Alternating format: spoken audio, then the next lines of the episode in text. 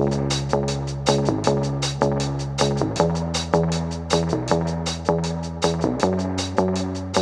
the creators of Relevant Magazine, this is the Relevant Podcast. Ooh, I'm a rebel just for kicks now. I've been feeling it since 1966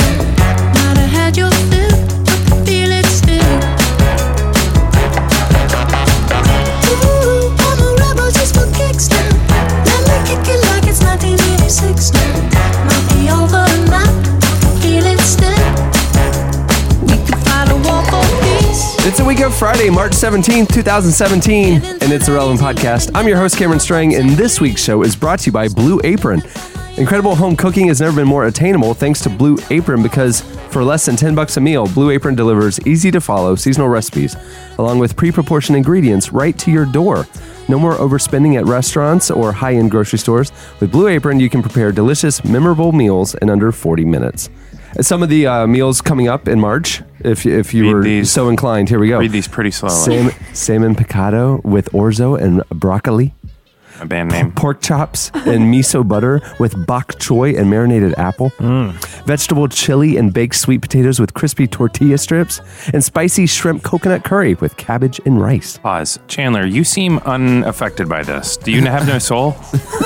He's reading beautiful. I mean, He's you should saying- be playing soft background He's music when I saying do that. words like bok choy. Yeah. What are you doing? Next time. and miso butter.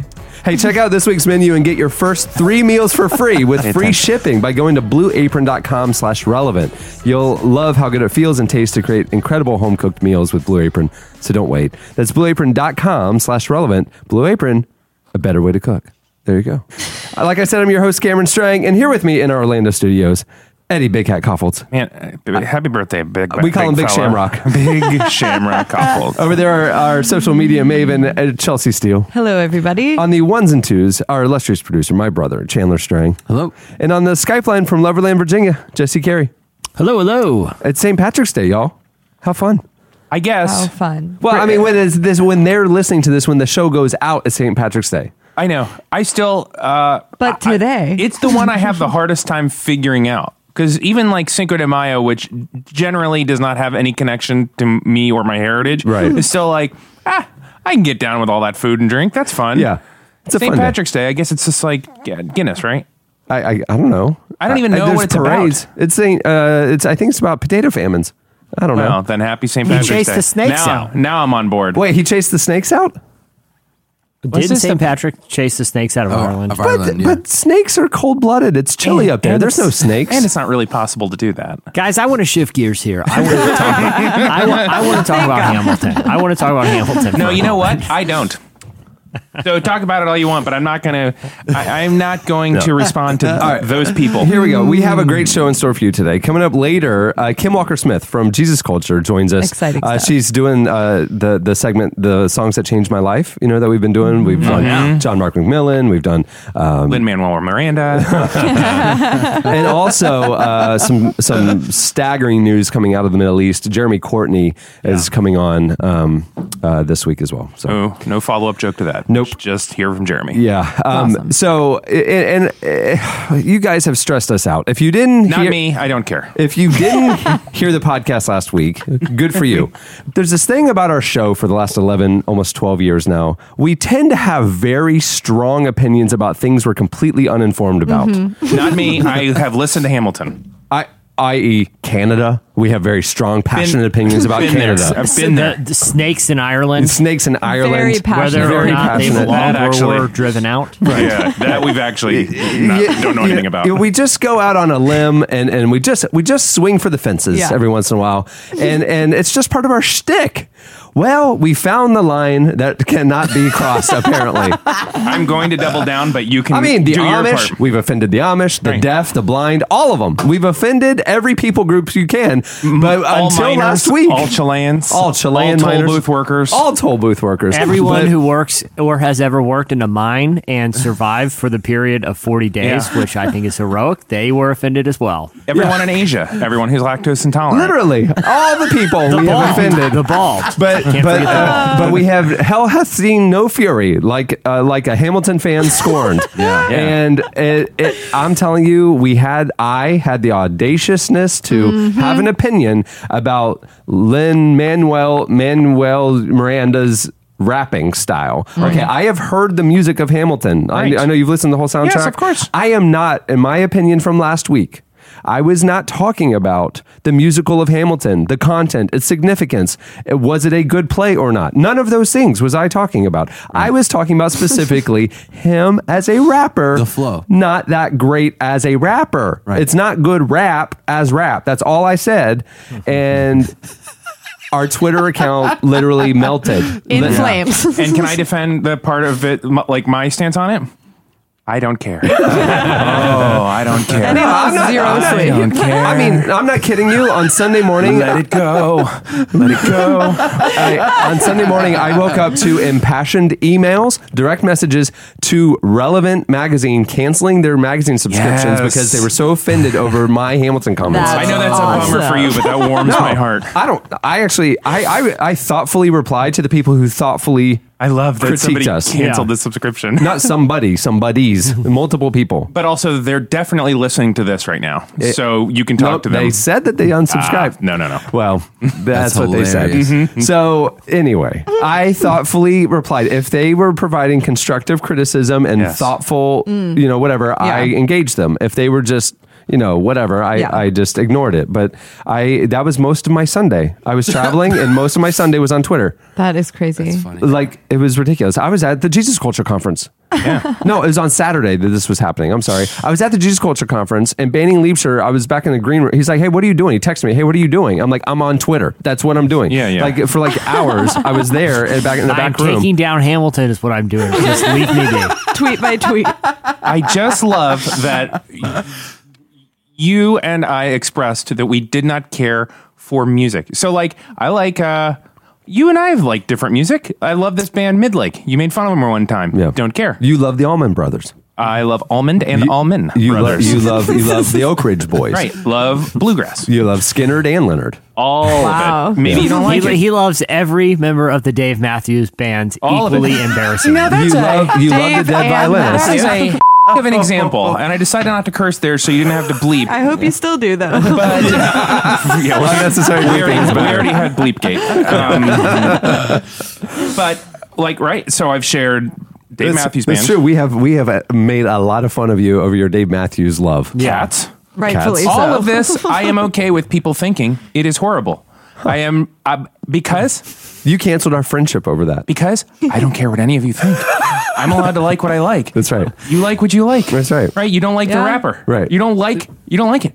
But but Cameron, like to your credit, I did see some people who were angry about it and you know posted thoughtful arguments or offered to debate us in, in a thoughtful way to engage the conversation, which is a great thing. Oh, like, no. Oh. hey, if if you disagree, that's okay. Oh. But yeah, it, it it got a little heated, man. It's Got- not, it's not worth debating. It's not worth debating because if somebody's passionate and they love Hamilton and it meant means a lot to them, great. Then go I watch wasn't. Hamilton. I wasn't like No. don't- Trying to change I anybody's wasn't trying to change your mind. I was just saying, as a hip hop fan, and uh, you know, I I just don't think he's that good of a rapper. That's Um, all.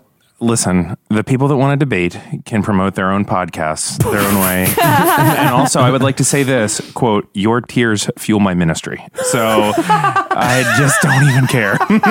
It's true. It's not that big of a deal. I, I think everybody was expecting an apology, but there's nothing to apologize for. also, I'm going on No, but- but, vacation. Eddie, you you understand that people aren't upset about the actual Hamilton. It's they're they're upset about the play, not the man. You understand that, right? Some of them were. Some of them, no, none of them cared. I don't think that Hamilton died. I would, I would venture to say seventy-five percent of the people who responded didn't even know Hamilton was a real person. so, Didn't know it wasn't working. my favorite comment was somebody said, uh, um, "You know, it's probably good to listen to just so you have a historical understanding of it." I'm like, "Yeah, I think we." elementary school. fifth grade. we got it. I don't get mo- most of my history from plays. I got most of my cat knowledge from plays. I will say. the other thing too, I feel like we're in like a particularly thin-skinned cultural moment, and I'm not going to Wow. assign blame to Jesse's- any very well known figure who's in power in our country, but I feel like it's everywhere. I recently, uh, like a, a Bleacher Report or one of the sports websites posted a, like an animated GIF of Dirk Nowitzki airballing a jump shot. And, you know, okay, he's he's a Hall of Famer. He's like a top five scorer of all time. But the tweet was the, the tweet just said Dirk forever, and it was him airballing a jump shot. I think it was. I think it was the night of the game where he hit um, thirty thousand points, which is a big milestone. But in Yeah. that game, he shot that airball. Yeah, like, so so it was like a, it was it was irony. Mark Cuban, the owner of the Dallas Mavericks, Dirk who Dirk Nowitzki. Nowitzki plays for, like sent this angry letter Oh, to gosh. i- whoever is the the media conglomerate that owns Bleacher Report. It was like Comcast or something, and said that you know how infuriated he was about this single tweet that was obviously said in jest. If if it was an average player airballing, it wouldn't be funny. It's like if Michael Jordan, you know, traveled or something and it said Jor- MJ forever. It's it's obviously a joke. And Mark Cuban ended up getting the tweet removed because he he was so Wow. offended that someone made a joke about one of his players that wasn't even that, you know, wasn't even that pointed or mean. It was just a joke. I feel like this. I feel like this is like a common thing these days. People Now- are, are, are a little thin-skinned about things they're passionate about. Mm. Jesse's stepping in it now, isn't he? Hamil- Hamilton's a thing of the I past. got now we cubes. got- Now, I'm gonna, now I'm gonna have With cubes, coming cubes after and me. dirt Eddie, I all know over you're a us. big cubes fan. I know you're a big Shark Tank guy, but I'm Love just saying Shark that Tank. was that was not a cool move. Oh, that Oh was no, not a no, cool I don't move. think it was cool either. I think he should have left it up there. Just laugh at it. Who cares? Yeah. Well, this is, you know, I, uh, Jesse, you and I probably won't even see the backlash of all this either because we'll be at South by Southwest when this is coming out. So. Oh yeah. Oh, absolutely. I'm not gonna. I'm not gonna worry about it at all. So I, I was actually on uh, vacation for a couple days last week, and I would I would peek in on the relevant podcast Twitter timeline, and they'd be like, "Nope, I don't need this stress right now. I do not need this anxiety. I'm just Yeah. now unplugging. Yeah. No thanks, Hamilton defenders. I didn't know. alone." I didn't know anything about it, and then you texted us, and I was like, "Huh, there's something brewing." Yeah, there's been it was uh, like seriously like I was I was on the road and like I, I was I felt responsible for I know that you look at our feed and Jesse looks at our feed and I look at our feed and and and it was like such a just a deluge Yeah. of, of of hate about things that I said. Yeah. I felt responsible for kind of breaking our feed and ruining it if you guys were looking in. so I texted you guys to apologize for breaking our Twitter account. Oh, like no. sorry that I Yeah, ruined I- it, clogging it up with you know people mad at me and and you were like well, who cares Yeah. Nobody cares. yeah and I don't have access to it, so I don't get to write anything on. I- I don't want to write anything on the. you don't have access to Yeah, it that- no, I don't want. I don't Did want Jesse access to ban it. you? No, no, I've never, and I don't ever want it. No, I because I just know that I will. I will do exactly what you think I'll do. right? I'll be at eleven o'clock at night, and I'll just rip apart somebody and not have understood their tweet and have to Eddie, Eddie apologize. that night would have posted an animated gif of Dirk Nowitzki airballing a jump shot, and the tweet would have said "Dirk forever" and Hamilton sucks. Yeah, right. You don't want me to have access to that. I need to live or die under my own, next to my own picture and my own family shame. kind of you. you don't want me on that. yeah well this week we will be too busy uh, discovering amazing bands in, in austin. You'll be off on a family vacation so y'all can say whatever you want on twitter. Please do let us know how you feel about Hamilton, though. We'd love to hear from you. At Relevant Podcast. My opinion about Lin Manuel Miranda's rapping is it's the rap hip hop equivalent of Dirk Nowitzki's airball. Is what I think. Quote Jesse Carey. It's a joke. It's a joke, cubes. Whoever does Koffelt's quote, please just use that one instead. That's all I want to say. well there you go all right well moving the show along it's time for our uh, weekly look back at what happened in culture and entertainment it's time for In case you missed it. Well, in case you missed it, this week a TED talk from a former Westboro Baptist church member describing why she left the cult went viral. Her name's uh, Me- Megan Phelps Roper, and she grew up in the uh, the cult, which is you know the hate group is mostly comprised of members of a single family known for protesting funerals of American soldiers. They target Jews, members of the gay community. It just They the- came down the- during Pulse. That's right. Which is, What? Yeah. Oh Yeah. yeah, yeah. Oh, they yeah, protest- they're just and remember the angel Yeah. thing? Do you remember? Okay, so the Westboro people were were protesting the memorial, and And it's like fresh. and some It's art. I mean, it's like a, the next day. couple- Yeah, and Oh so my these God. artists made these massive angel wing things that I went up like that. ten feet wide and then draped, right? Yeah. And they wore them, and they, and they went and got like twenty or thirty people to wear these massive angel things That is- and stood in front of the protesters. So It was very peaceful. Yeah. And eventually Westboro just left. left. They Yeah. just Great. quietly Beautiful. went away. That's the how you best, want it to go. The best part was that it was the police department that actually tweeted like Westboro has is heading north, and they put like a little exclamation point or something like that, just as a little commentary. it was great. But anyhow, so she was in West. She was a part of that whole Yeah, group, yeah. So she, she's since left the group and is speaking out uh, against their message.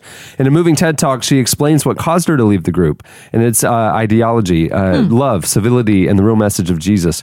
The brief talk is a powerful look at the impact of loving, thoughtful dialogue and the danger of outrage, trolling, and hate. Here's, a, here's a clip. What gives me oh. hope is that we oh, well, can do it. something about this. The good news is that it's simple, and the bad news is that it's hard. We have to talk and listen to people we disagree with. It's hard because we often can't fathom how the other side came to their positions. It's hard because righteous indignation, that sense of certainty that ours is the right side, is so seductive. Do you realize that could be totally applied to the people disagreeing with us about the about the Totally. Hamilton opinion? They could be right. I really. It's hard because it means extending empathy and compassion to people who show us hostility and contempt. The impulse to respond in kind is so tempting, mm. Eddie. but that isn't who we want to be. Eddie. We can resist, and I will always be inspired to do so by those people I encountered on Twitter. Apparent enemies who It became my beloved perfectly. friends. this is ridiculous. What a I can't- I convicting. can't- I don't know if I can play along with What this a- comparison. That is really convicting. For for us uh, in responding to the Hamilton cri- Oh, I don't feel critics. that way. with- Yeah, I do. I'm, I'm, I regret everything I said. And his rapping is not the equivalent of a Dirk Nowitzki airball. I apologize. hey, in case you missed it, hold on, hold on, hold on. We got. I got to say one. We got to say one thing though. I cannot believe she's the first person we've heard from post Westboro. right. Right? Yeah. Don't you? I can't.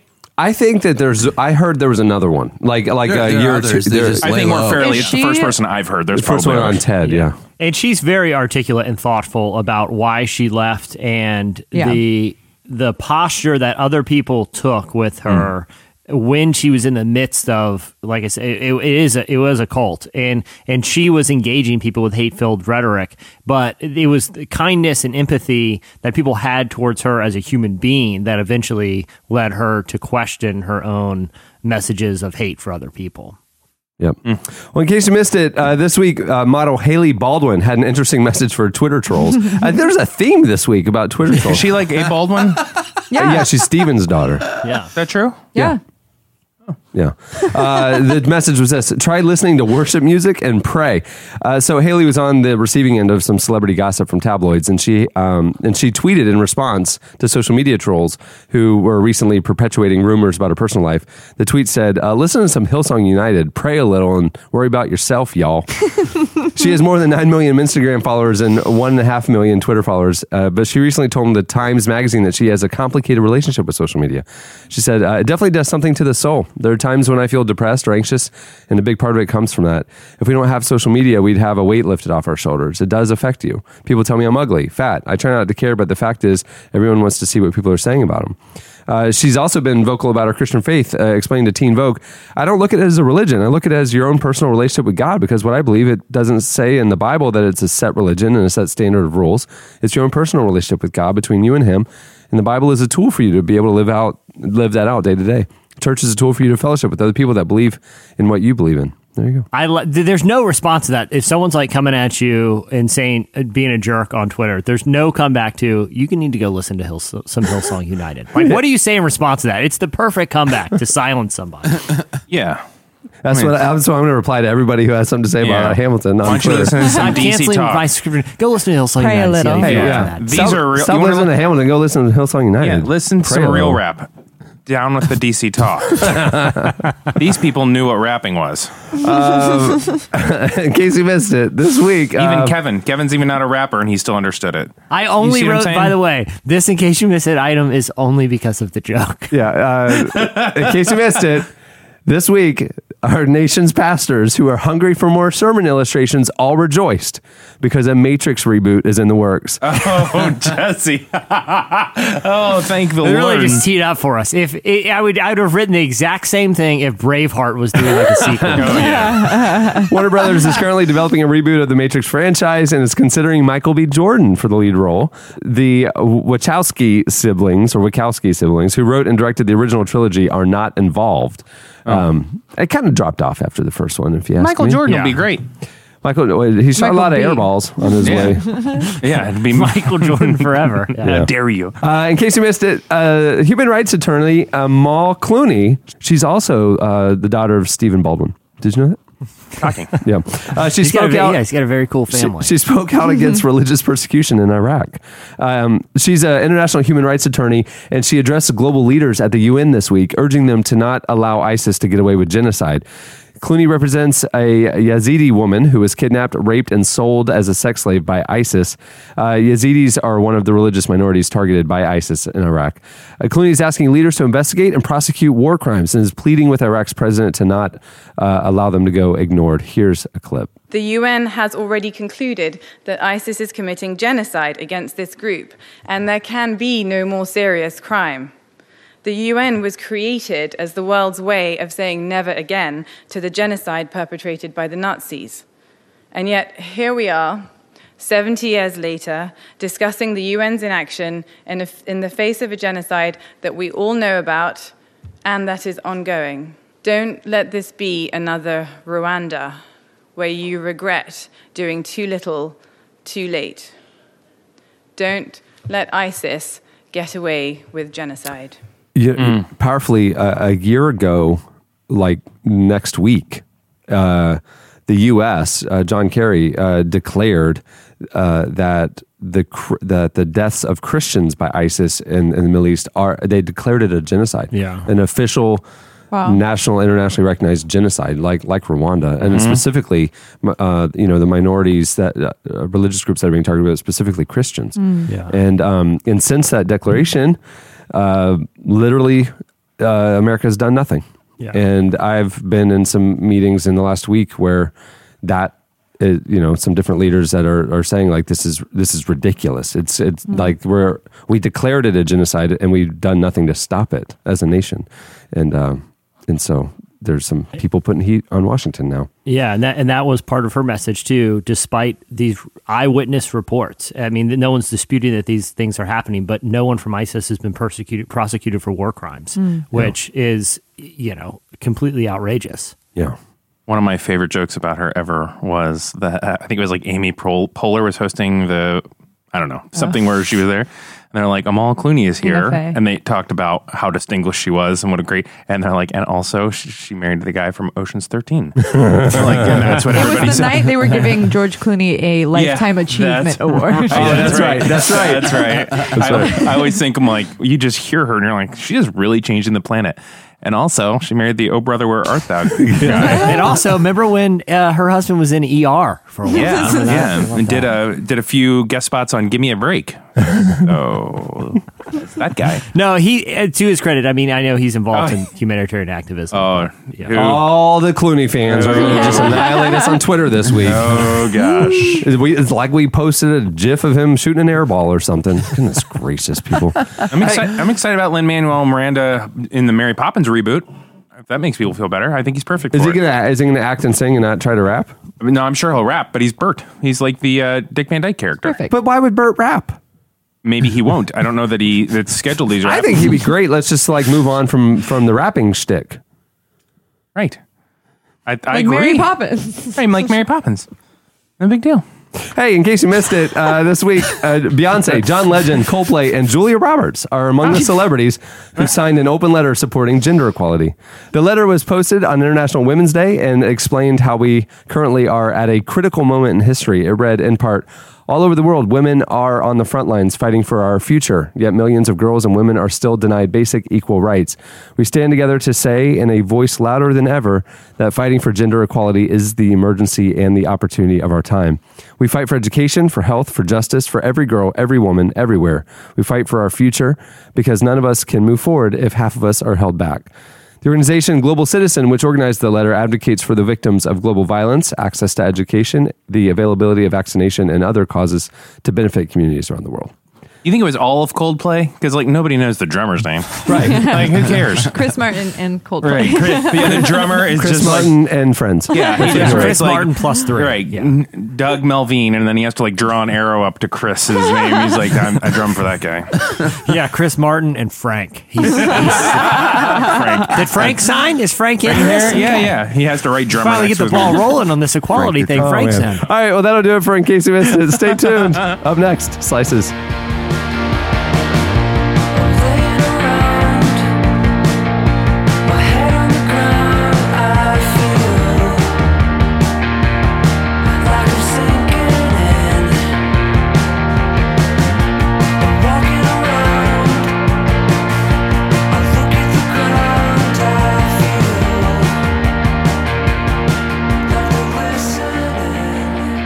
Listening. To Daywave. The song is Something Here. At the beginning of the podcast, you heard Portugal the Man with their new single, Feel It Still. Okay, it's time for Slices. What do you have, Jesse?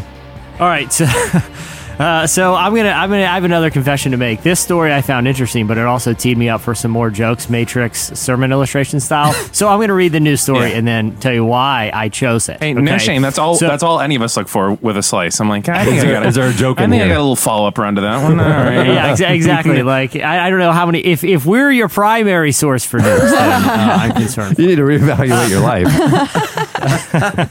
Uh, so Visa, the credit card and banking company, We know recently uh, announced a new product that they're debuting at the World Surf League uh, Championship.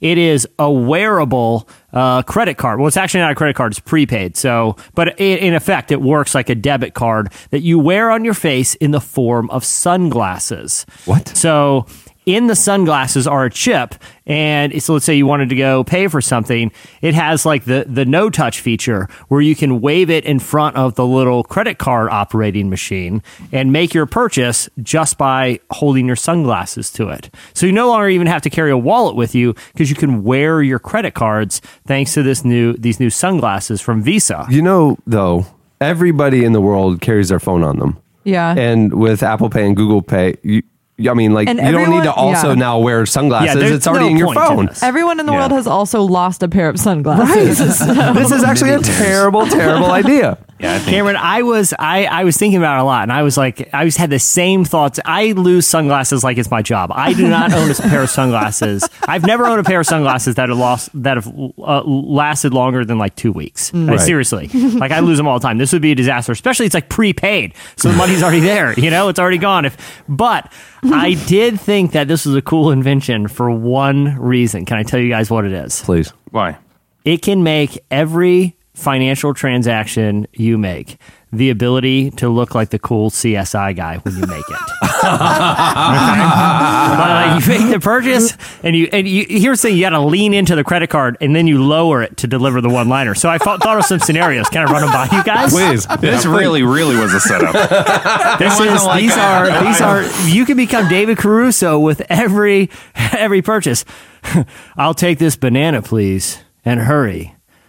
I really need to split. Yeah! I lower my glasses. I lower my glasses and pay for the banana.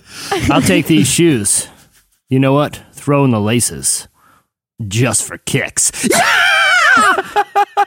Purchasing a plane ticket, flying across the country. They're like, uh, do you want window or aisle? I'll take window, please.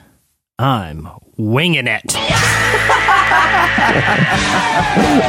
Sir, Yeah, do you, do do you really want the window? No, actually, I'll take the aisle. I just, I got, I got an elbow thing. I kind of need the space, but uh, um, how about this? How about this? I'll take, I'll take. How about this? I'll take the breakfast platter. Hold the eggs. I've heard they're not all they're cracked up to be.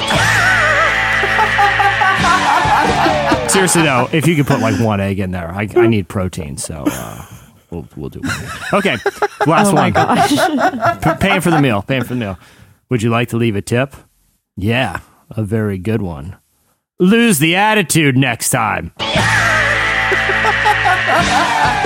oh my goodness. So I am first in line. Wow. Needless to say, I'm first in line to buy these sunglasses. The only thing is, you don't look as cool when you're like, you know, it, you can't really main, maintain eye contact with them. You're kind of leaning down into Yeah. the credit card reader Right. every time you're delivering these one liners, but Right. still, it's a cool thing. I'm And then it's going to ask you like pair. cash back, put your pin in. So you've got quite a while. You know what? You know what we need to invent. You know, have you? I got a uh, back in the day. I got a novelty pen given to me, and it was uh, and, and you could press the button, and it would say the Donald Trump line from The Apprentice: "You're fired." Right? Mm-hmm. You would. And it would be like joke. executive pen. It was called. Yeah. and mm-hmm. then Great- great joke. Right. We should invent something that then has that cu- queued up. That yeah. So like That would be. It, it should be sunglasses. It should be sunglasses. that when Oh, you that's lower them, This idea. is a does the great screen. idea. Now this is way better than Visa. Yeah. yeah. It's just when you lower them, it like it has some sort of sensor, and it Right. knows it's being lowered, and then Like, Doorbell. like when they're tipped a little yeah, bit. and they're tipped. Yeah.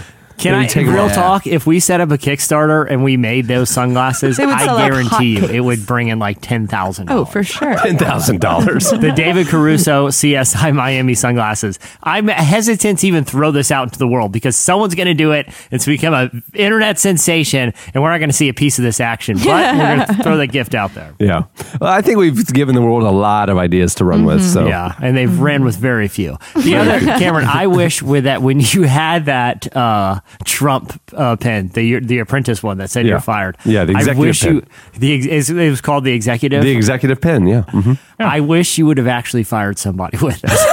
right, you're Just just like you bring them into your office, and you're like, "Hey, I need to talk to you about Sitting something." there with a and what do you do? You that- click it, and that's when he says it. Yeah. You click the end of it, and the little speaker says you're Yeah, You're fired. like, "Oh, "Come on in, take a seat, take a seat, take a seat." I just, hey, listen, um, I, we need we need to talk about. I might need to something. tell You you. know what? You know what? And you pull out the pen, and you just hold it right up to your face, and you click it, and it says "You're fired." And the person starts laughing, and you start laughing. You're like, "No, but seriously, you need to clean out your desk and get out of here. Get your remove your things." The executive pen is just like a long period of silence, and you're just staring at him, and then Cameron just pulls out the pen very gently, clicks it. Oh no! puts yeah, they see the pen puts- in their stomach. Puts the drops. pen away, and then Cameron just rotates in his seat so that the back's facing them, and then they just walk out. That's it. You fired. There you go. Our president. All right, what do you have, Chelsea? Um, a 21 year old woman named Alexa Siri says she's been waking up in a living nightmare, nightmare having the same two names as the best selling tech devices. oh my goodness. Funny. Funny thing. Yeah. So she lives in Ventnor City, New Jersey, and she wrote, uh, spoke with the local news service there saying, In the beginning, when Siri came out, I got it all the time. It started at work and it would be Siri do this, Siri do that. And she expected it to eventually die out until Amazon came out with Alexa, her first name. now she says they do the same thing. Uh, she said mostly just mostly people just saying, haha, I'm just telling you what to do. And I'm like, okay.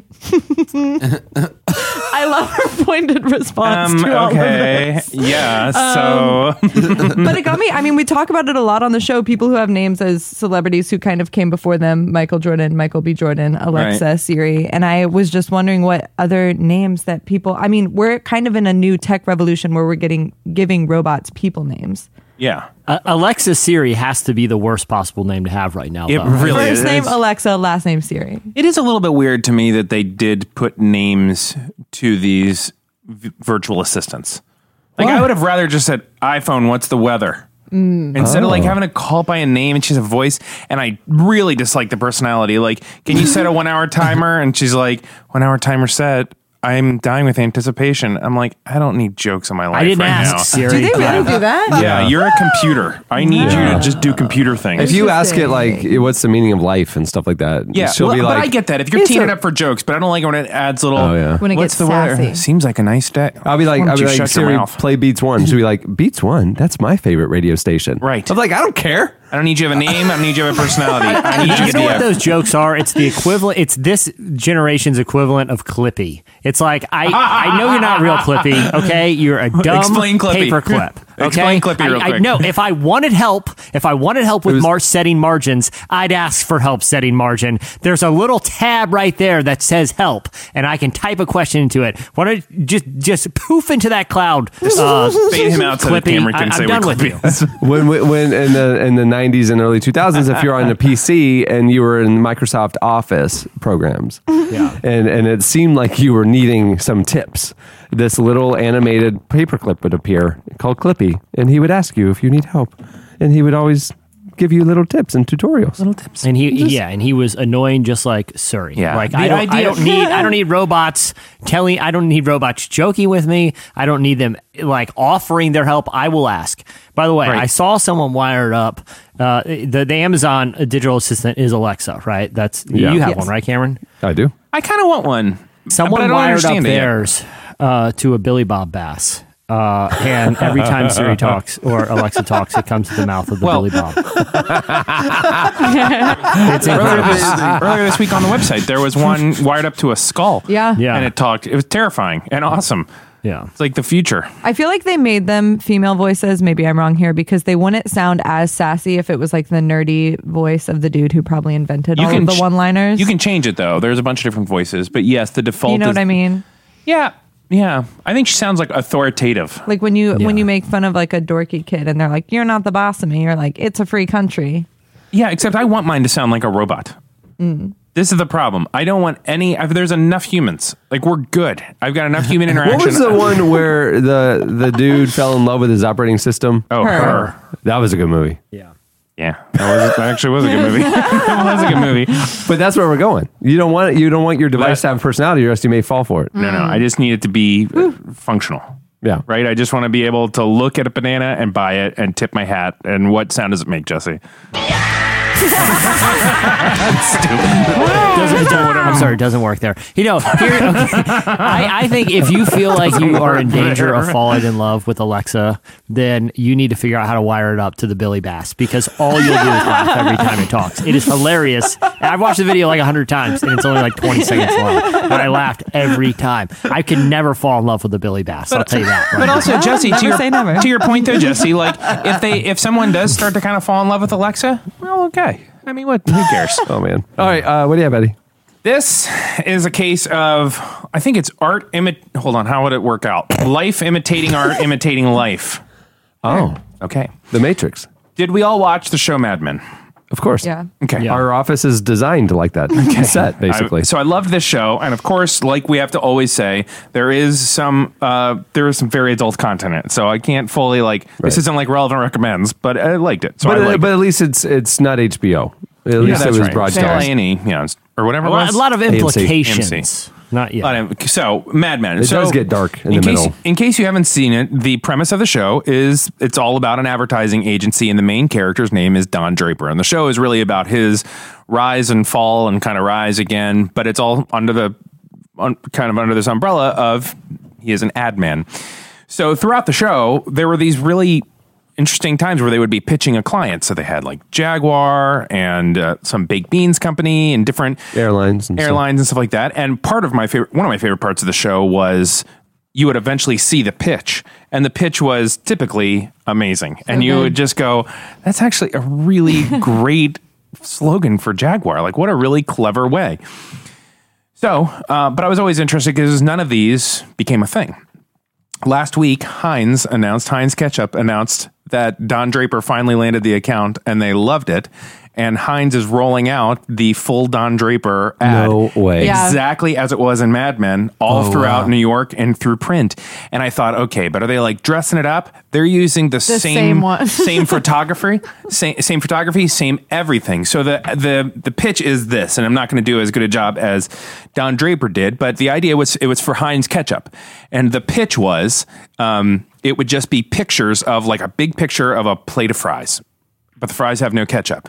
And the slogan simply says, pass the Heinz, because the idea is that all of these things must have ketchup on it. So, like a piece of steak, a hamburger with no ketchup on it says, pass the Heinz. And so, I when I saw this on Mad Men, I was like, that is Genius. brilliant. yeah. I- I'm looking at the a shot right now Right. of the scene where he's pitching it to the Right. ad execs, and I see the the posters that you're you're describing. So the ad execs in the show had two issues with it. One is you don't show the ketchup, and they couldn't get their head around the fact that they don't show the ketchup in order to sell the ketchup. So that was their first problem with it. The second problem with it was is that they didn't call it Heinz ketchup, and um, Don's response to that was basically. Heinz just is ketchup. You don't have to call it ketchup. it's Everybody else says synonymous, ketchup. yeah. You do Yeah. Heinz. Yeah, it's like I, I have a Z- I have a Xer- Xerox machine. You know, it's Right. like that's just Yeah. like became synonymous It's for really- copy Yeah, machines. a or- Rolodex. So now you say, something. "Can I have Rolodex, Heinz?" And right. you you might have another different thing on the table, but generally you just don't call it ketchup. You just Right. say.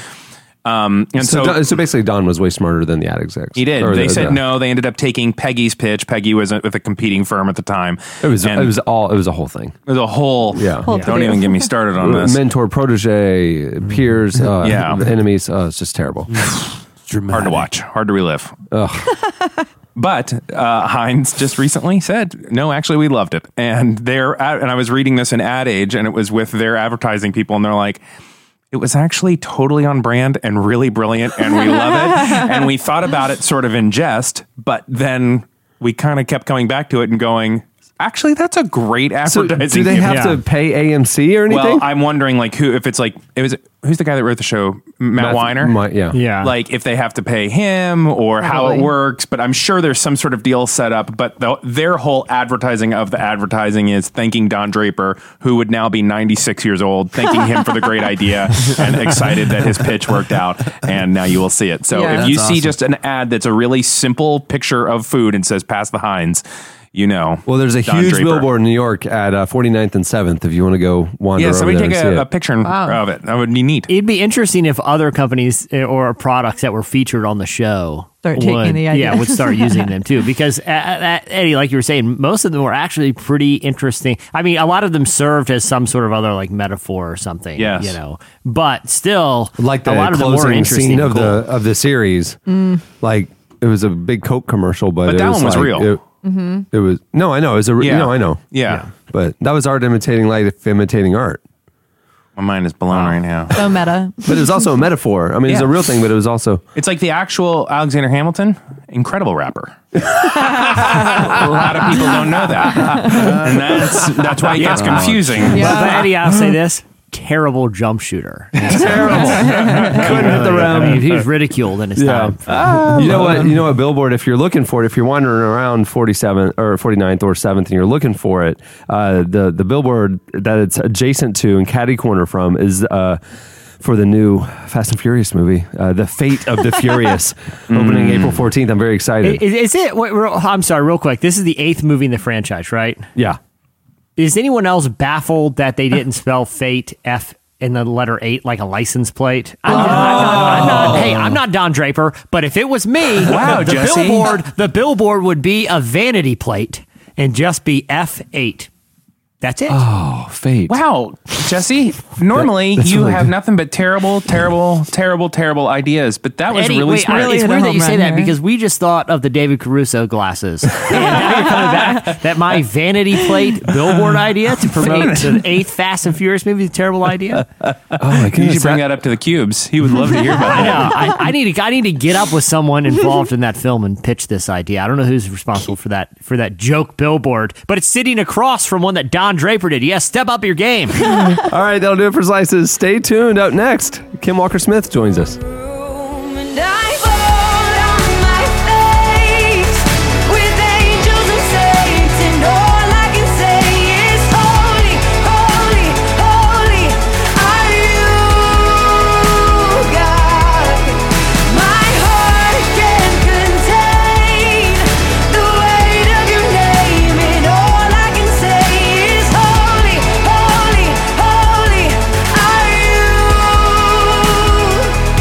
Listening to our next guest, Kim Walker Smith. It's her new single, Throne Room. Well, this week's feature segment is brought to you by Squarespace. Whether you need a landing page, a beautiful gallery, a professional blog, or an online store, it's all included in your Squarespace website. Creating a site with Squarespace is simple, it's intuitive, and you can use amazing, beautiful templates. And Squarespace also has seamless commerce tools and 24 7 customer support. So if you want to launch an online store, they do everything from invoices to tracking inventory. It's, it's really amazing. You can start your free trial today at squarespace.com and enter offer code RELEVANT to get 10% off your first purchase. Squarespace, set your website apart. Kim Walker Smith is one of the leaders of Jesus Culture, a worship music outfit based out of Sacramento's Jesus Culture Church. Um, the group's latest album is called Let It Echo, and it debuted at number 35 on the Billboard 200. And like you heard a few minutes ago, Kim's latest solo single is called Throne Room, and it just released this week.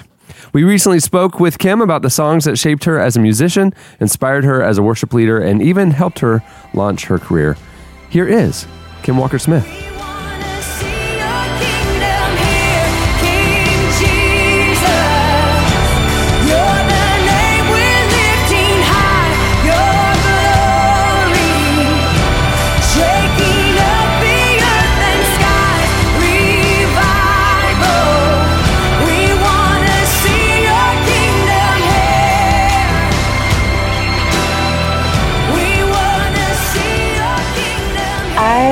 My first one, I chose "I Want to Dance with Somebody" by Whitney Houston.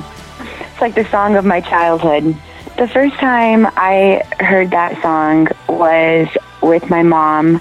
My mom loved music, and I was raised in the '80s, and you know MTV had come out at that time. And my mom, being a musician and someone who loved music, she was super excited about MTV being on, and she was constantly buying new music. And we had a cassette player in the house, and she had, you know, just got the latest Whitney Houston cassette, and my mom was playing it. And the first time I heard that song, I remember thinking it was the most beautiful voice I'd ever heard, and I wanted to sing exactly like Whitney. And I would sneak my mom's cassette tape into my room and put it in my little cassette player and play it over and over. You know, with, through, with a cassette, you, you play it through and then you flip it over to the other side and then play it through. And I would just sit in my room for hours listening to that. And sometimes I would just be, you know, dancing, making up all sorts of dance moves and just trying so hard to match her voice, match every, you know, nuance of her voice, how all of her runs and just imagining trying to, you know, sing exactly like Whitney. And that became one of my favorite songs. I don't think as a kid I knew anything about what the song was about, except I loved that it talked about dancing and I loved that it was Whitney. And just the melody of the song, the beat of the song, it it just drew me in and became the song I listened to all of the time as a child. Like my, my number one, mom said, What do you guys want to listen to? It was always, I wanted to listen to Whitney and I wanted to listen to I Want to Dance with Somebody.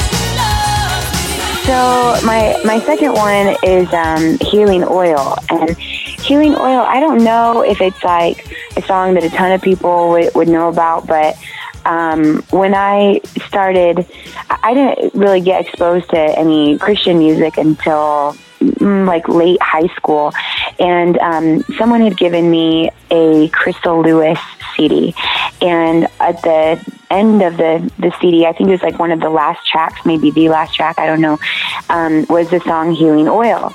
And um, at the time when I heard the song, my mom was um, battling for her life with breast cancer, and um, that song just meant so much to me at that time and what we were walking through as a family, and just um, kind of trying to grapple with what the song was saying and and um, could could God heal my mom?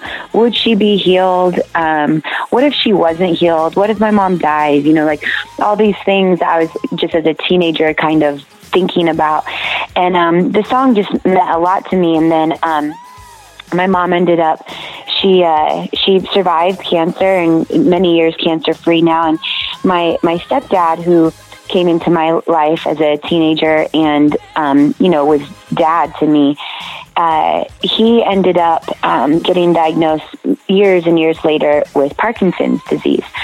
And um, when I set out to record my Still Believe album, I just had this thing in me that I wanted the whole album to be about healing, and and not not just like physical healing, but just just healing in general, like what God does when He redeems us and He, he sets us free. And and um, I suddenly remembered this song, "Healing Oil," um, from back in the day, and just how much it meant to me. And I thought I want to put this song on my record, like just the chorus at the, at the end of um, "Miracle Maker." And it, we're in the process of planning out the album and everything. And um, I'm I'm down in Southern California with my husband, and we're hanging out with our friend Chris Lizotte, who is a, a vineyard um, worship pastor and worship leader at the time, and um, just talking to him and randomly, I don't even know how it came up, but somehow I the song "Healing Oil" came up, and I was talking about it, and he just starts getting really teary eyed, and he said, "You know, I wrote that song." And I said, You wrote the song Healing Oil? And it suddenly meant even more to me because of how special this man, as like a father, is in my life, my husband's life. And I was so excited. I told him, You know, I'm going to record that. Going to put that on my album. And and then um, it ended up being this song that my my stepdad listened to over and over and over. And then a really sweet and and powerful moment. My I went in to say goodbye to my my stepdad when he was dying, and I um, right as I finish kind of saying my goodbyes, he all of a sudden opens his eyes and looks at me and says, Kim, sing that song I love. And I said, Healing Oil? And he said, Yeah. And I started singing Healing Oil, and he died shortly after. And so that song has just like kind of been in my life for for a long time and been really special to me and meant something really special to me and I've had a lot of like really powerful moments um, in my life with that song.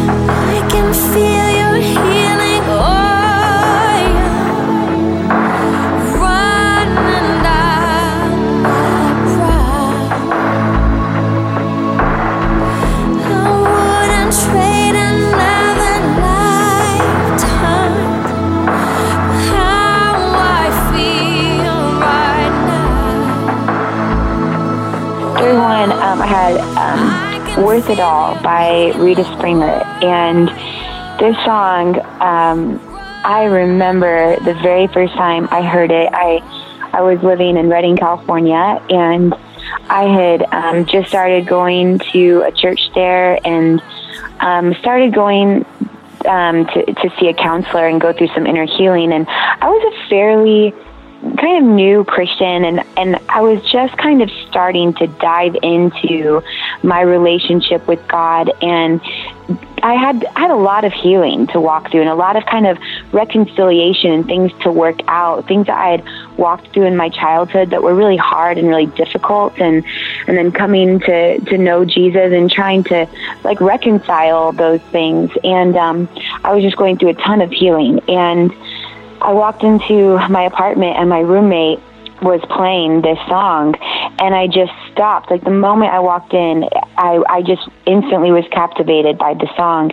and I just stood there listening and I just started sobbing and the whole song is just saying it's going to be worth it. It's going to be worth it all.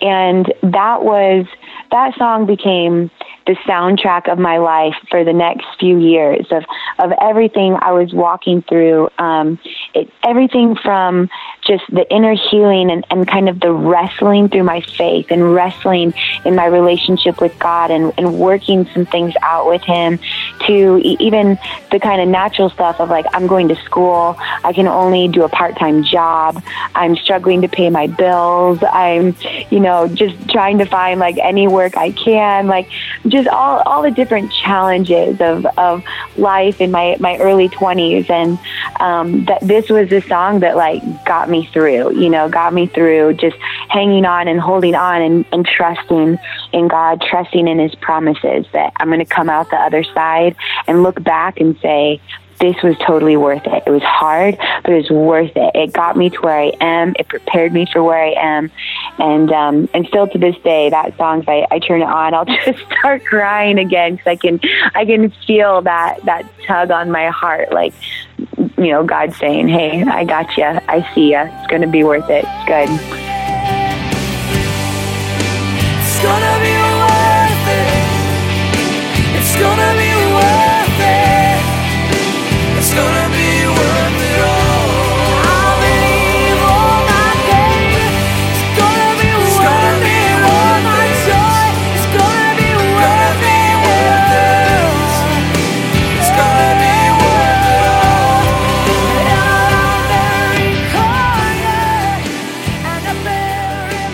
So number four is The Luckiest by Ben Folds.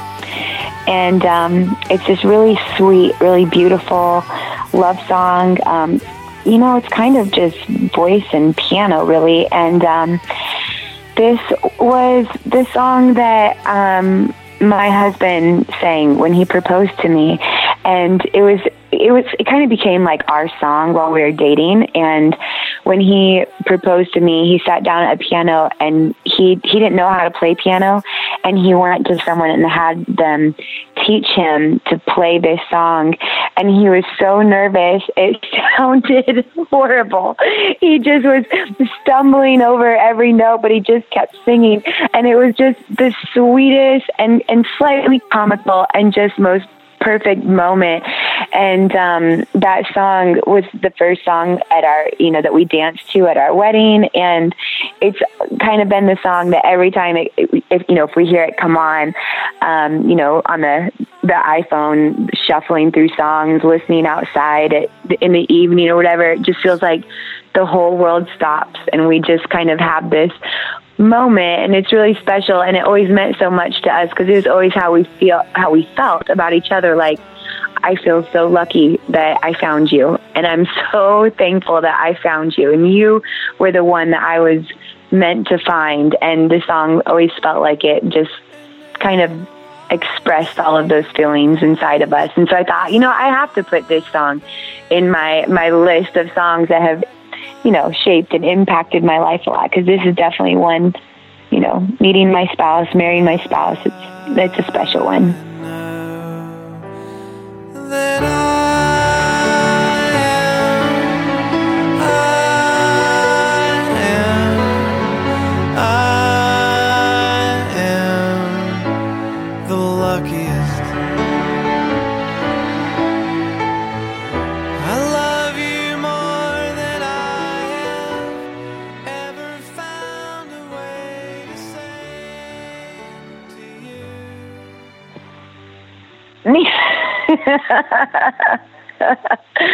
yeah.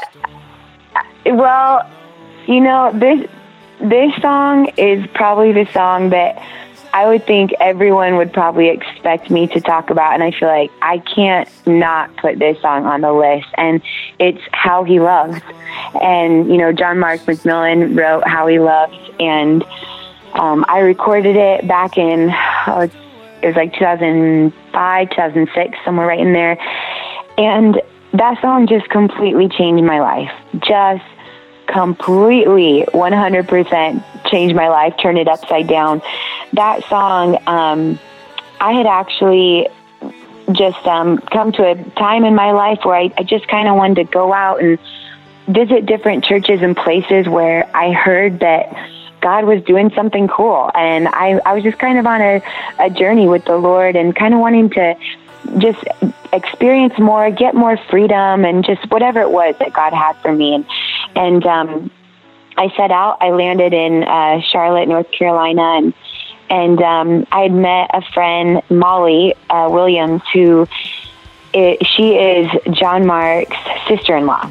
And um, Molly brought me into Morning Star, and um, John Mark was working there at the time as the youth pastor, and he had been recording and had recorded a couple albums, and he'd written this song. And I think at the time he was actually in the process of recording How He Loves and hadn't quite released it yet. And um, he sang the song at, and the, at like a youth event there at the church, and I was sitting out in the crowd and heard it and I just got completely wrecked. I just never heard a song that talked about the love of God in the way that he did. And and if anyone is familiar with John Mark's music, they know that he's not a typical uh, songwriter or even a typical like church songwriter you know? There's it's, it's a very wordy song. Um, there's you know lots of very you know kind of artistic lyrics and, and language in there and a lot of imagery and um, a lot of kind of making these um, kind of uh, like painting pictures in your mind and stuff. And I just I was so moved by the song. I I, I just so encountered um, Jesus' love in such a, a fresh and amazing way. And I, um, I'm getting completely wrecked and ruined by this song. And I come back home and to, to Redding, California, and I'm working with Banning Liebscher, who's the director of Jesus Culture. And he wanted to record a, a second album. And I said, I really want to sing this song and put this song on the recording. And the first time he and the rest of the team heard it, they're kind of like, you know, that's a an unusual song. It's not like a typical song for us. And I was like, you guys, this song, I'm telling you, this song, the world needs to hear this song. And they're like, oh, okay, okay. I kind of had to like sell them on it a little bit, you know? And um, when we actually recorded it, it's funny because I, I just felt the I just felt like this the presence of God in the room in a way that I had never felt before. And I could just feel his heart and him just so wanting people to really experience and encounter his love. And in the middle of the song, I'm I'm going, I got to communicate this somehow. I, I don't want people to miss out on this. I don't want people to miss out on this moment. So I'm I'm desperately trying to communicate what is happening in the moment in, in an attempt of saying like, don't miss this opportunity. And I'm stumbling over my words and I'm kind of stumbling through it and I'm I'm feeling a little ridiculous. Like I don't even know if this if I'm communicating well here. And when it was all done, I walked off stage and Banning was standing there and I started crying and I was like, I am so embarrassed. I just I can't even believe that just happened. I just feel really awkward. I was trying to communicate something and then it hit me like we're recording this and I was like, Banning, you cannot put this on the album. You have to edit this part out. And he's like, Are you kidding me? This was my favorite part of the whole night. This this was so incredible. And we argued back and forth for many weeks after with me just begging him, please don't put this on the record. This is so embarrassing. And he's like, Kim, I'm just, I'm going to overrule you on this one and just say we're putting it on there. And um, then it was, you know, like I don't just a, a couple months or so. It wasn't that long after the album came out. My little brother, who's like at home, like in junior high or something, he he calls me and he's like, "Kim, you're on YouTube," and I didn't even know what YouTube was. I was like, "What is YouTube?" And my my baby brother is explaining to me what it is, and I get on YouTube and there's the video the because we made a DVD um, of how he loves of that song, and I was like, "What is this?" I felt even more embarrassed, and I was like, "What is this number right here?" My brother's like, "The number that says." 220,000. I was like, yeah. And he's like, that's the number of people that have seen it. And I was like, what? And I immediately got off the phone. I called Banning and I was like, do you know about this? And he's like, yeah, isn't it awesome? And I was like, no. I was so like, I just, I couldn't wrap my head around it. And I, I, you know, all these years later, I think, you know, it's really great. God used something that felt really embarrassing to me to like bring him glory. You know, that's perfect, actually. And um, that song, like, that's what kind of launched Jesus culture out there. It was crazy. Like, that song, like, went viral. And, and to this day, I still get random emails and, you know, Facebook posts and tweets of people just for the first time seeing that YouTube video or hearing that song and telling me about what it's doing to their life or how it's transformed them or the encounter with God that they had. Like I I it's it is not um, died down at all. This, this it still happens on a really consistent basis. God just using that song and that crazy moment um, to pour out His love on people. It's amazing.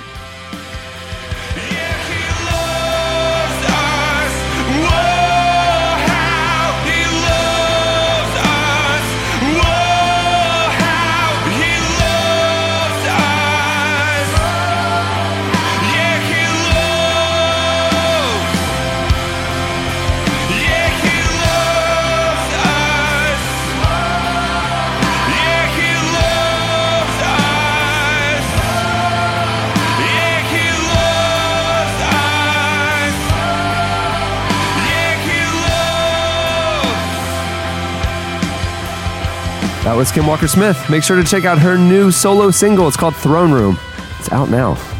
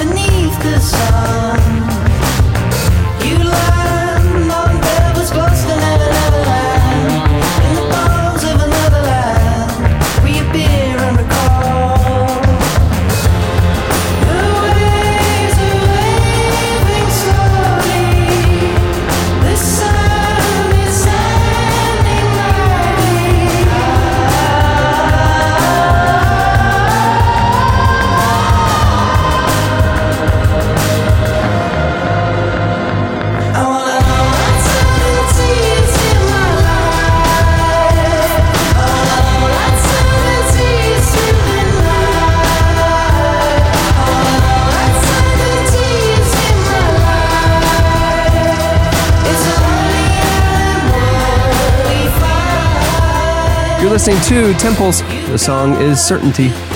Jeremy Courtney is the co founder and executive director of Preemptive Love Coalition, an international development organization based in Iraq. And I'll just say anecdotally, he is one of the most incredible people in the world, one of the most mm-hmm. kind and giving and sacrificial and just humble.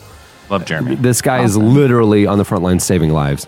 You know, there, there's a unbelievable situation unfolding in, in Mosul where humanitarian workers are facing daily threats of violence as they attempt to deliver aid uh, to the city that's embattled between ISIS militants and military forces attempting to liberate it. And Jeremy is there, like l- literally on the front lines. I mean, like i- i- if you follow him on social media, he's posting updates and stuff. We wanted to have him on this week to talk to us about what's happening in Mosul and and um, the severity of the conflict and, and how how we can help. Yeah, it's Uh, it's it's, it's there was I was you know doing daily news reading and there was a headline American aid group braves sniper fire explosions amid Iraqi battle with ISIS. And I was like wow. Hmm. and then you, you you go and it's you know ABC News and it's it's them. It's Jeremy. It's preemptive love. And so yeah we thought we need to call and you know have him tell people actually what's happening in the city that's really critical in the in the fight against you know we heard from uh, uh, uh, Amal Clooney earlier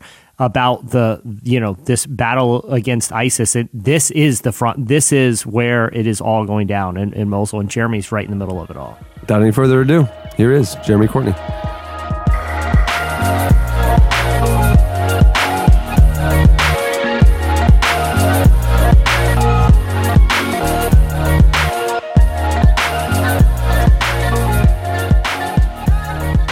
First off, I mean, can you just tell us tell us what's going on? What, uh, where are your people, and why is uh, why is it in such a uh, why is what's the violence about, and how is it affecting your work there?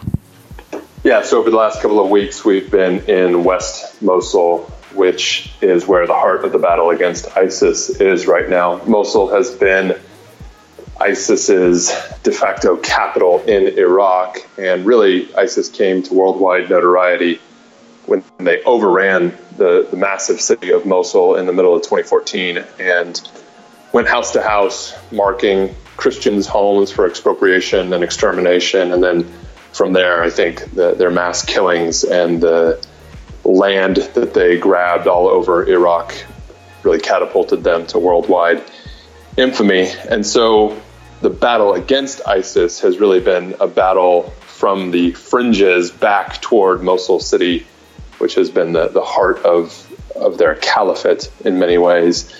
And they've lost a significant amount of their land now, and really the, the only important terrain that they control in Iraq at this point is now whittled down to West Mosul. So hmm. for, for months, we've been we've been as close to the front lines as anyone working to get into people first who who need it most in the throes of this conflict and that's landed us really over and over again in the crosshairs of sniper fire and mortar rounds and proximate enough to airstrikes that you know it shakes our bones and shakes the the the people around us that are that we're serving. Hmm. Is any of this directed at your people, or is it just a matter of you're in the area, or are people non-discriminately attacking others? What what is it kind of? What's that like?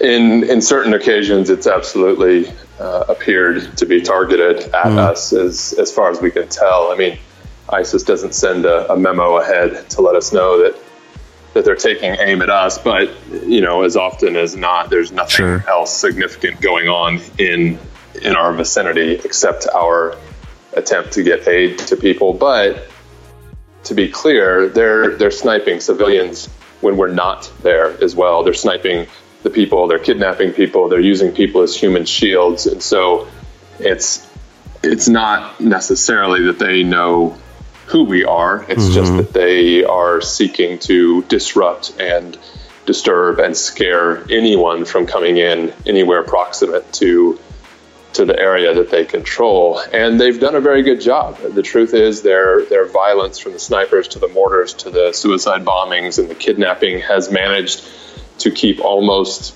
every aid organization out of West Mosul. And as of now, uh, I I don't know of any other aid organization that has been in the inner neighborhoods of West Mosul. And according to top generals and top government officials, we were the first and and and so far the only aid organization to to go in, in spite of government and military calls to other organizations uh, to to come in to the front lines. So. Um, we we have grave concerns about the way that the aid industry at large has chosen to respond to this conflict. The the need has been primarily framed in terms of displacement, and so the aid industry at large is primarily talking about people driven from their homes. And to be sure, there are tens of thousands of people who have been driven from their homes and need help, and there are organizations meaningfully providing that help. But what gets um, obscured in that conversation is that there are far more hundreds of thousands still in West Mosul choosing to stay and in areas where we can access them Mm. if we will just choose to go to them and not make them come to us.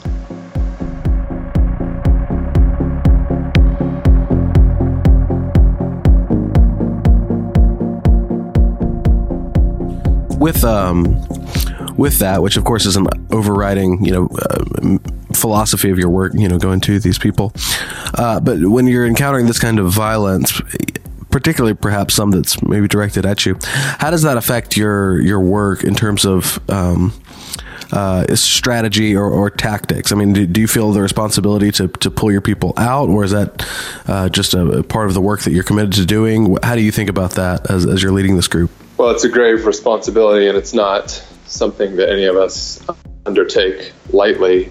Um, you know, in the earliest days of our work, some people may be familiar with our early mantra when we were surrounded in war by military and militia personnel who kind of lived by this motto of shoot first, ask questions later. And we sought to subvert that and see if we could become a community who was willing to love first and ask questions later. But that was a decade ago, and the truth is now after a decade of war, we've we've seen a lot and we've lived through pretty much all the bad stuff that war can can throw at you. And Mm. so the idea of just somehow naively asking questions later, it, it doesn't work anymore for us. We we know all the questions and and sadly I think we actually know many of the the horrible answers as well. And so we don't undertake this from a, a naively youthful position any longer. And as we've had to mature through this work, I think it is why we've we've changed the the operating motto in some ways from from this idea of love first, ask questions later to when the world is scary as hell, love anyway. Mm-hmm. Um, we don't we don't deny the realities of what could happen to us, but we're trying to figure out if we can still continue to become that community who would who would press in for those who need it most. Mm. Um, which is not to say that we don't pull back uh, and we don't take cover when when violence is coming our way. It's more a question of do we continue to press in after airstrikes and after bombings and after near kidnapping experiences and, and things like that. And the answer so far, thankfully, is that we we have been able to to keep doing that. So we've seen in the past, you know, several months, uh, reports, announcements, uh, moods that suggested that uh, Mosul was soon going to be recaptured. ISIS was driven out, and then um, after that, there was some softening, you know, of of what was happening. It seemed like, at least uh, from over here, uh, in terms of maybe ISIS had more control than we thought, or or, or what have you.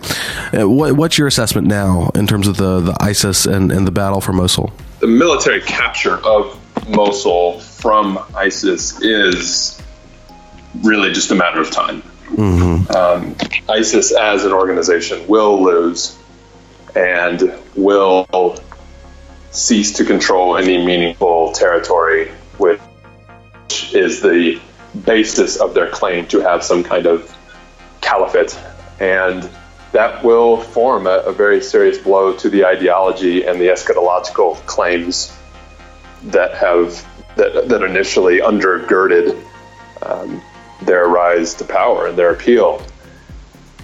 Uh, But geographic territory and organizational fortitude alone are not really the only things at issue here. In fact, may not even be the most important things at issue here. Undergirding all of this conflict has always been something much greater than, than mere control of terrain or logos and flags. There are there are real fissures, real fractures in in society, and there are there is a fundamental lack of trust between tribes, Sure. between various peoples, and uh, the U.S. is somehow mixed up in in all of that as well. And that's not to say that at the same time there are not beautiful displays of harmony and unity and sacrifice for one another and and uh, living as one in the face of of this separation of this great divorce between people. Uh, you really can find both things here, and so I think the the question that's yet to be seen is is what will win in the end. Will it be will it be our great divorce, or will it be our, our great belonging to one another?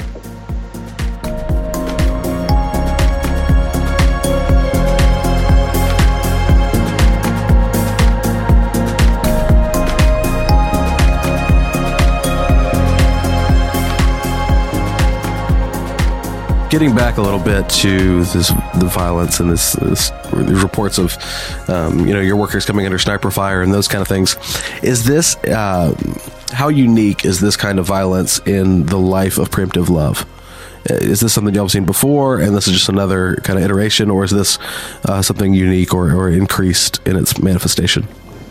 Yeah, I think it's definitely part of the journey we've been on, and yet at the same time, it does feel like things have intensified for us over the last couple of years, particularly under the ISIS era. I mean, this is, as a family, my family has been at it for over a decade in Iraq and a couple of years prior to that in the region. So um, we have we have a long history of being around here and going into hard places like Fallujah prior to ISIS. But but once the ISIS era came into being, things intensified because we changed our our response as an organization to to one where we were going to the front lines and, and really making uh, a greater effort to get things like food and water to people who were who were caught up in the violence. And so that has,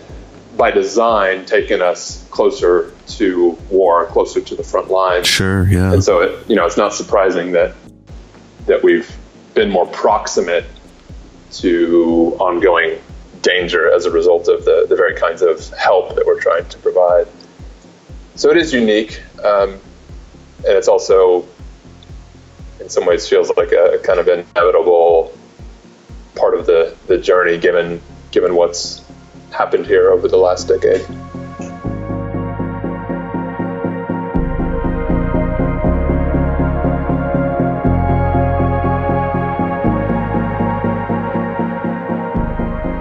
That was Jeremy Courtney. If you want to get involved and help them in their efforts, go to preemptivelove.org and donate today.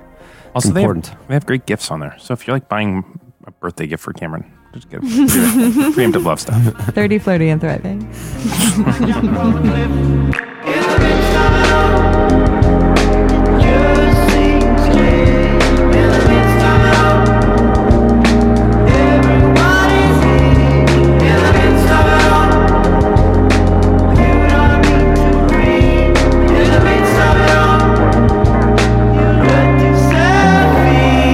You're listening to Sir Was.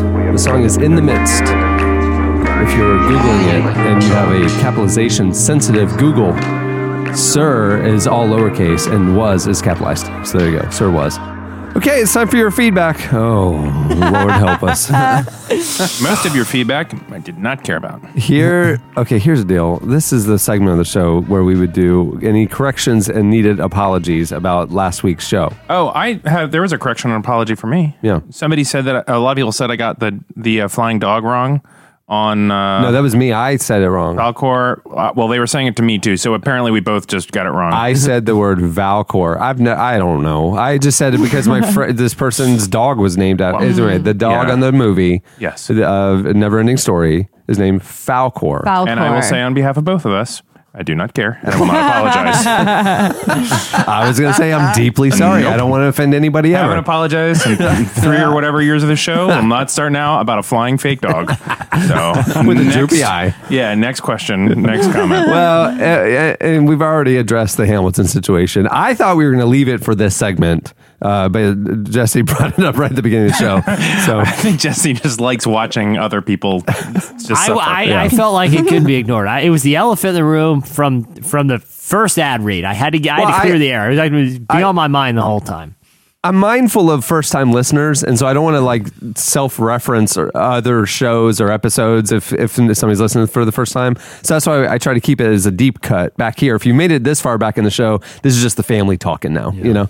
Um, but, but yeah, Jesse wanted to go front and center with it. So there, we've addressed last week's situation. Well, uh, last week's editorial question of the week, we, we were in the middle, we're in the middle of Lent. We had Matt Chandler on last week talking about Lent and a, you know, unique perspectives on it and how to practice it. And so we asked you for the question of the week, what special things do you do to observe Lent? Not necessarily just what are you fasting or giving up, but do you do anything that's meaningful and special and unique? Um, normally, this is when I would say, you guys went on Twitter and you tweet us at Relevant Podcast. You posted your replies on the podcast episode page. But the reality is, is all you guys did was yell at us about Hamilton. Like maybe one person actually answered the My- question. My favorite one, someone left a really thoughtful one about uh, how his church observes Lent as this season of self uh, examination, daily meditations on specific scriptures, Mhm. uh, you know, and how they look at it as a season to look at our own hearts, minds, sins, and we'll appreciate Easter Sunday even more. Also, maybe I'm alone in this, but I don't care about Hamilton. That's literally what they wrote. As the only person who responded about I literally just want to go a piece at a time and go, John David Book the Third.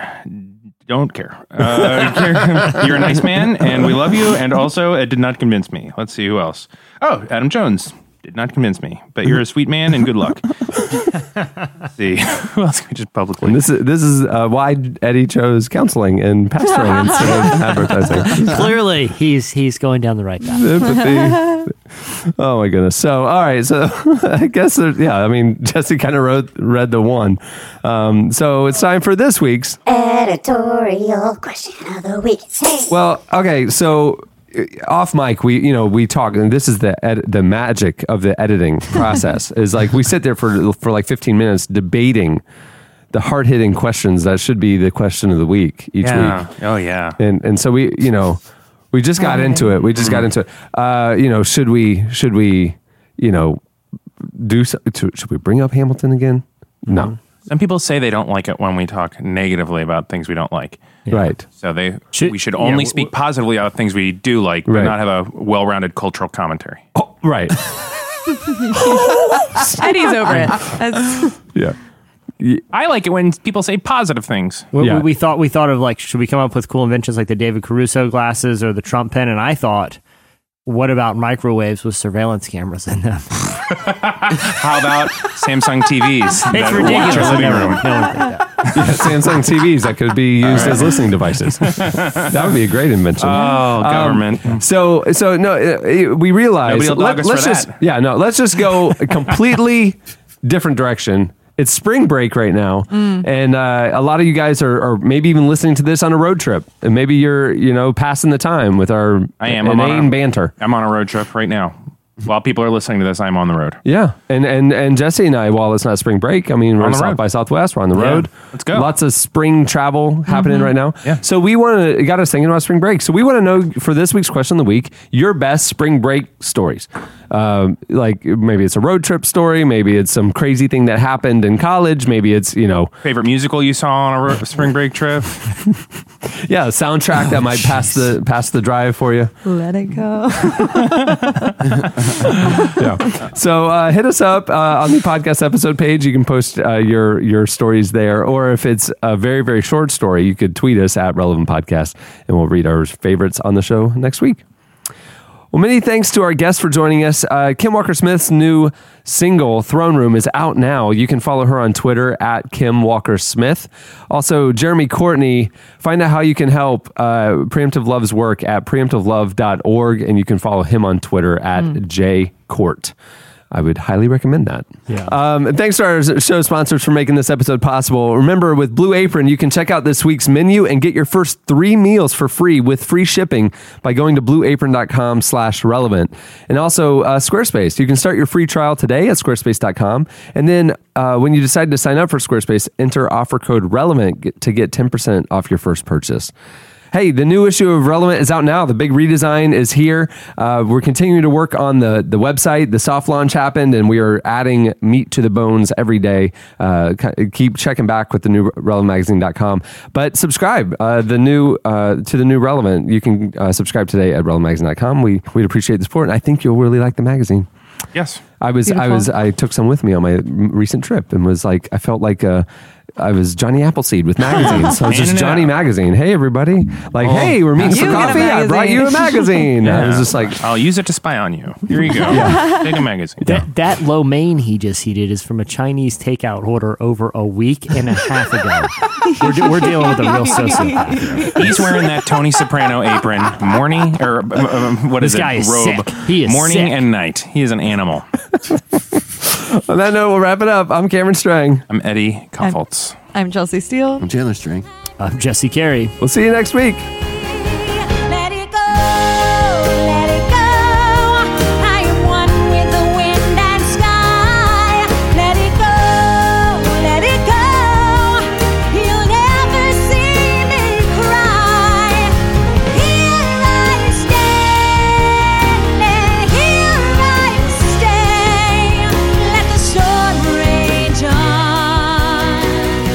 For listening to the Relevant Podcast. Connect with us on Twitter at Relevant Podcast and get bonus material from this episode and more at the podcast section on relevantmagazine.com. And don't forget to check the magazine out. It's available on newsstands and at the iTunes App Store, or you can subscribe online at relevantmagazine.com slash subscribe.